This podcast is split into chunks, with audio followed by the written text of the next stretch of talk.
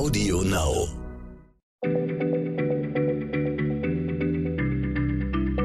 Schneller Schlau, der kurze Wissenspodcast von PM.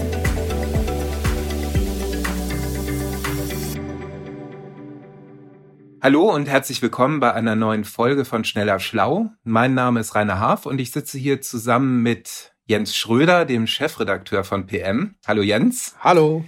Jens, du hast uns heute ein, äh, ja, wie soll ich sagen, ein geografisches Thema mitgebracht. Ähm, ja, konkreter könnte man auch mal sagen, ein afrikanisches Thema. Stimmt das?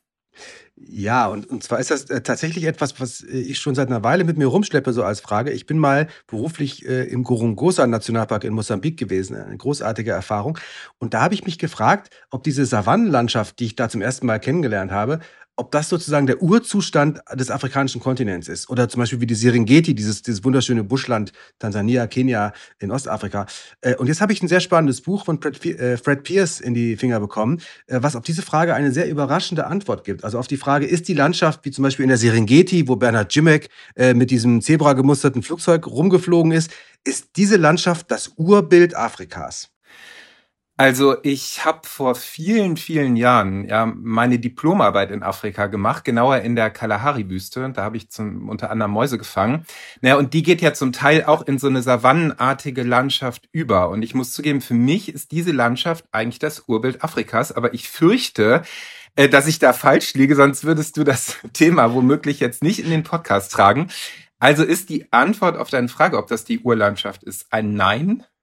Ja, tatsächlich, und mich hat es auch überrascht. Die ist äh, ein ziemlich klares Nein. Äh, auch wenn sehr viele, inklusive äh, Bernhard Jimek, äh, äh, das so gesehen haben, dass, das, dass sie im Urafrika sozusagen da agieren und das, äh, den Urzustand schützen müssen. Die Antwort ist etwas komplizierter, aber sehr, sehr interessant und gerade aus heutiger Sicht interessant. Sie hat nämlich etwas zu tun mit einer Pandemie. Einer Krankheit, die im ersten Moment eher für Tiere ein Problem ist, in, in zweiter Linie aber auch dann ganz stark die Menschen betroffen hat. Und zwar ist das die Rinderpest. Oh, okay. Und das heißt, dass eine Krankheit, ein Erreger, eine ganze Landschaft, die Landschaft von Afrika geprägt hat. Also da, da müsstest du jetzt etwas genauer mal erklären. Ja, sehr gern.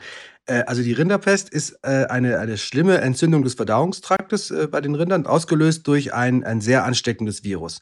Und Rinder, die sich damit infizieren, äh, sterben sehr, sehr schnell daran, wenn sie nicht behandelt werden. Ähm, das Virus wurde dann 1887, Stichwort Kolonialzeit, von einer italienischen äh, Militäreinheit in Ostafrika eingeschleppt und hat sich dann richtig explosionsartig äh, ausgebreitet, zunächst äh, Richtung Westen, Richtung Atlantik. Äh, die Bevölkerung in Afrika hatte überhaupt keine Erfahrung mit dieser Erkrankung und diesem äh, Virus, das dieses Vieh betraf. in Europa war man da schon erfahrener, da gab es die Krankheit schon früher, da hatte man schon Strategien entwickelt, ganz schnell Tiere töten, die bestimmte äh, Symptome hatten und so weiter. In Afrika kannte man das überhaupt nicht. Hm, okay. Und du hast gesagt, das ist eine Krankheit, die von einem Virus ähm, ausgelöst wurde. Mhm. Ähm, hat dieses Virus denn nur die Tiere befallen oder auch Menschen? Ja, also das Virus befällt nur Tiere. Aber im Afrika jener Zeit, muss man vielleicht äh, sagen dazu, hing alles von diesen äh, domestizierten Tieren ab, von Rindern eben. Äh, äh, und viele dieser Gesellschaften waren eben äh, Hirtengesellschaften. Äh, die Rinder waren als, äh, nicht nur äh, als Nahrungsmittel wichtig für Fleisch und für Milch, sondern auch für die Mobilität der ganzen Gesellschaft, also für den Transport mit Ochsenkarren, Transport von Dingen und auch für den Ackerbau entscheidend als Zugtiere beim Flügen. Es gab also diese mhm. Pferdewirtschaft nicht, auch für Leder, wenn man so will, aber das ist vielleicht zweitrangig. und dann muss man sagen, ganze soziale Strukturen waren auf den Rindern aufgebaut. Also Rinder waren auch so eine Art Zahlungsmittel, als Brautpreis zum Beispiel, der wurde in Rindern entrichtet, als Sühne für Straftaten. Man hat dann Strafen bezahlt in Rindern und so weiter. Und diese Rinderpest hat sich dann eben binnen fünf Jahren beinahe über die ganze Breite des Kontinents bis Richtung Atlantik vorgeschoben.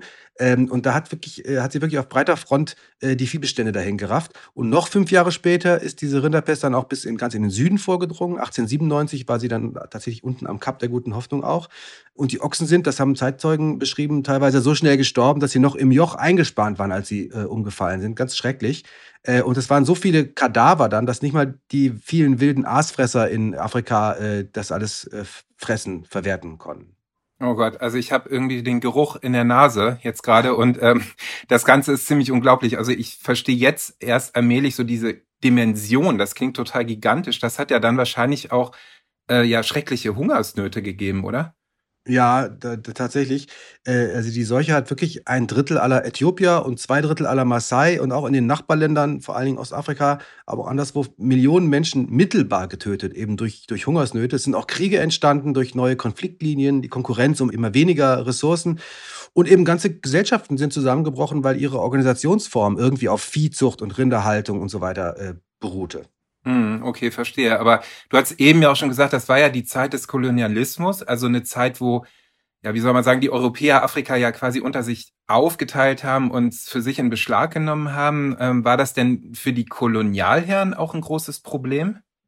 Also auf eine paradoxe Weise hat es den Kolonialmächten tatsächlich sogar genutzt, bei ihren äh, Bestrebungen, Afrika in den Griff zu kriegen und, und die Kontrolle zu behalten und zu festigen. Erstens äh, gab es schon veterinärmedizinische Behandlungsmethoden. Auch eine frühe Impfung war dann schnell äh, in Europa verfügbar mhm. gegen diese Rinderpest, äh, also wo die Tiere geimpft werden konnten.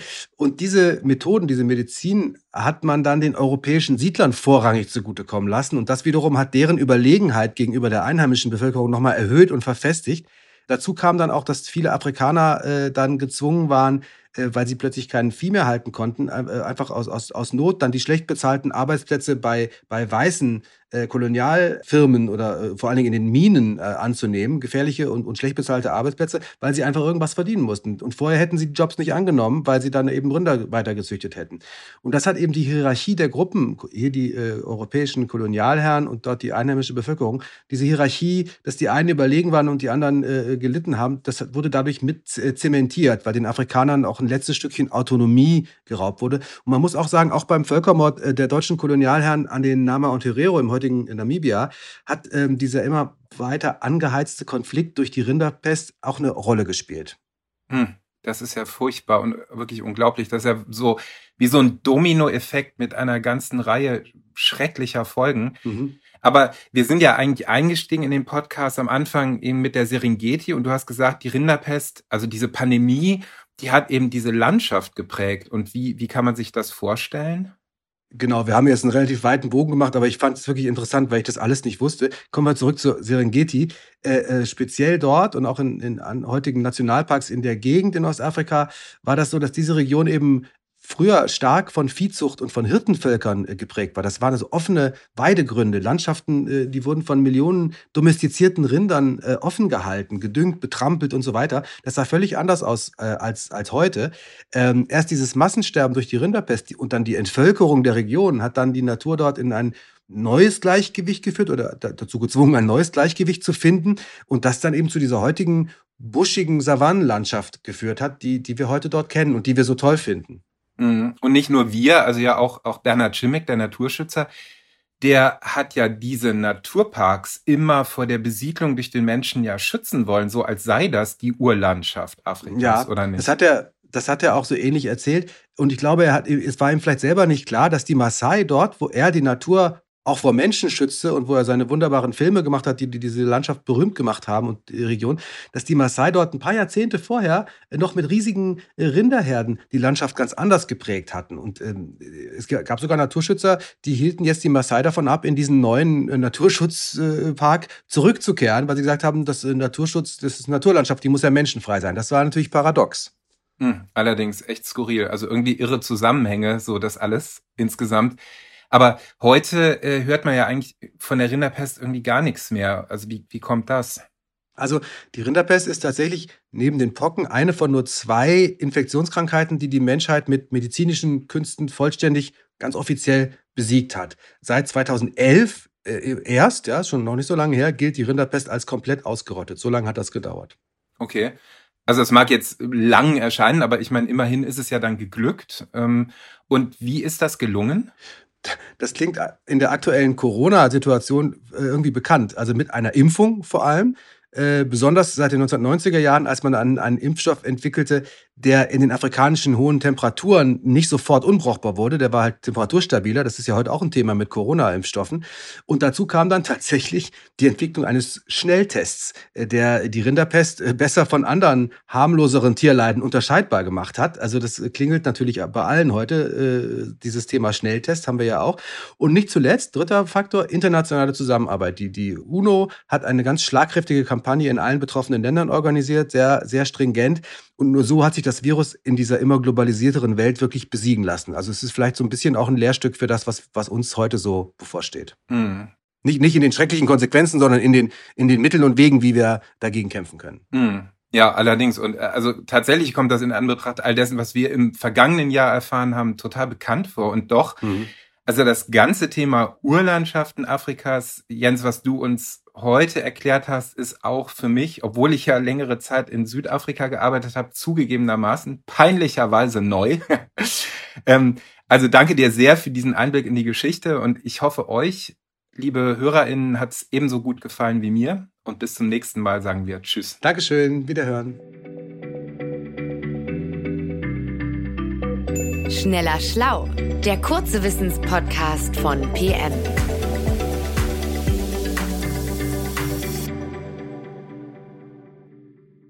Hey, stopp! Noch nicht ausschalten, den Podcast. Moment, halt! Hier sind Lars und Ivy von Unnützes Wissen. Und wir würden euch recht herzlich einladen, einfach mal bei unserem Podcast reinzuhören, wenn ihr noch nicht genug habt. Wir haben nämlich etliche Fakten für euch. Die euch im Leben vielleicht nicht weiterbringen, aber auf jeden Fall bei der nächsten Skype-Konferenz zum Star werden lassen. Audio Now.